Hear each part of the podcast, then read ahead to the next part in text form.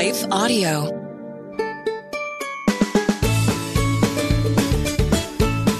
Hey, friends, welcome to the Hearing Jesus for Kids podcast. Do you ever feel like you want to know more about the Bible, but that it's kind of hard to understand? Do you want to share your faith with your friends, but have a hard time figuring out how to do that? Do you want to learn how to connect the Bible to your real life? Well, then this is the show for you.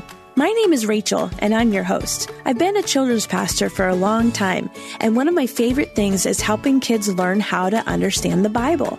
I think that sometimes people think that the Bible is just for adults, but God actually really wants kids to know about Him.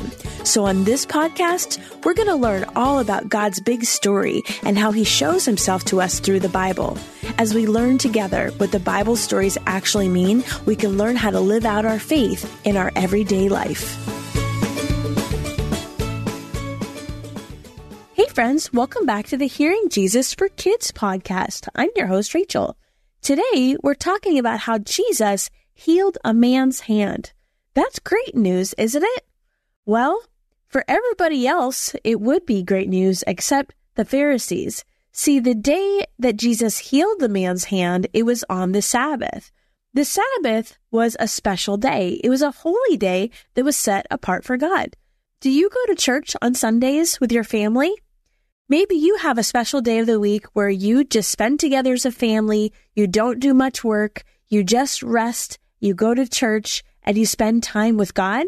Well, that's what the Sabbath was for the Jewish people. And God had commanded his people not to do any work on the Sabbath. It was just a special day to rest and worship God. Jesus was teaching people in the synagogue, which was kind of like their church. And one of the men there was not able to use his hand. It was called paralyzed, meaning he couldn't use it. And the Pharisees and the teachers of the law were also in the synagogue, and they were watching Jesus very carefully. They wondered if Jesus was going to heal this man's hand, even though it was a Sabbath day. But it wasn't just natural curiosity. They were actually watching to see if Jesus would do something that he wasn't supposed to do so that they could accuse him of doing something wrong. They asked Jesus, Is it okay to heal people on the Sabbath? And Jesus gave the leaders an example. Maybe they could figure out the answer for themselves. Jesus said, If any of you has a sheep and it falls into a ditch on the Sabbath, wouldn't you grab the sheep and lift it out of the ditch? Well, sheep weren't just pets back then. They used them for food and it was part of their income and they cared about their sheep. They wouldn't just let their sheep lie in the ditch. Sheep were their property and no man wanted to let his sheep get hurt or die. And then Jesus said to them, a man is much more important than a sheep. So it's right to do good on the Sabbath. See, Jesus knew that the leaders were hoping to accuse him of doing something wrong. So he called out to the man that had the paralyzed hand. He said, Stand up here where everyone can see you. And when Jesus said that to the man, he said, Stretch out your hand. So when the man stretched out his hand that he had not been able to move before, his hand was now just as good as his other hand. He could move it and use it.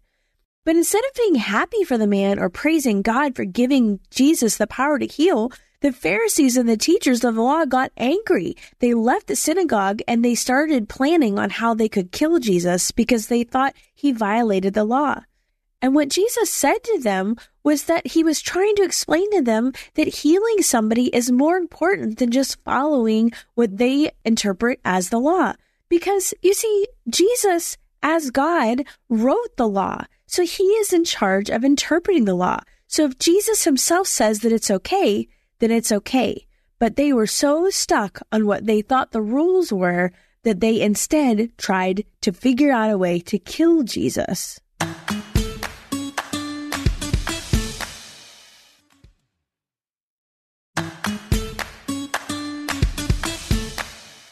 Jesus tried to remind them that he doesn't desire sacrifice, but mercy. And that's something that the Pharisees really had a hard time understanding. See, for the Pharisees, even if a human being fell into a ditch, they wouldn't save him. They would wait until the next day to get him out of the ditch. Jesus was trying to explain to them that helping somebody was more important than following those rules that they had made. But they were so stuck on the rules that they couldn't even understand what Jesus was saying. It's so sad. And if we compare what's happening between Jesus and the Pharisees, we see that one perspective leads to somebody being fed and healed, and the other perspective leads to somebody trying to destroy the person who provided the feeding and the healing. Which do you think has the better argument? Well, of course, it's Jesus. You know, this reminds me of different times in my life where I've been working hard to try to follow Jesus and do what he's asked me to do, and other people around me have gotten upset by it. They even said maybe I was breaking rules by doing what I was doing. But you know, I have to think about this story when I'm in situations like that, that the only person that really matters is God. If God has told us to do something and we're being obedient to him, it really doesn't matter what everybody else says. We have to be obedient to what God has called us to do and focus on that because we want to act like Jesus with mercy and compassion and not like the Pharisees, not getting so caught up with the rules that we forget about the people right in front of us. Has there ever been a time in your life where you were trying to do what God has asked you to do and other people had a problem with it? Remember that it's okay. That if even Jesus was misunderstood, we're probably going to be misunderstood too, but He will give us the courage and the strength to be obedient. Let's pray. Dear God, thank you so much for my young friends. Lord, I pray that you would be with them as they try to be obedient to whatever it is that you're calling them to do. Lord, help them to remember that you are the only relationship that matters. You are the only voice that they should be listening to. So if others around them are critical of how they're going about being obedient to what you called them to do, acting with mercy and compassion, I pray for my friends that you would help them to be strong. In Jesus' name we pray. Amen. Okay, friends, don't forget we have family discussion guides so you can keep talking about this with your parents. You can find that in the show notes.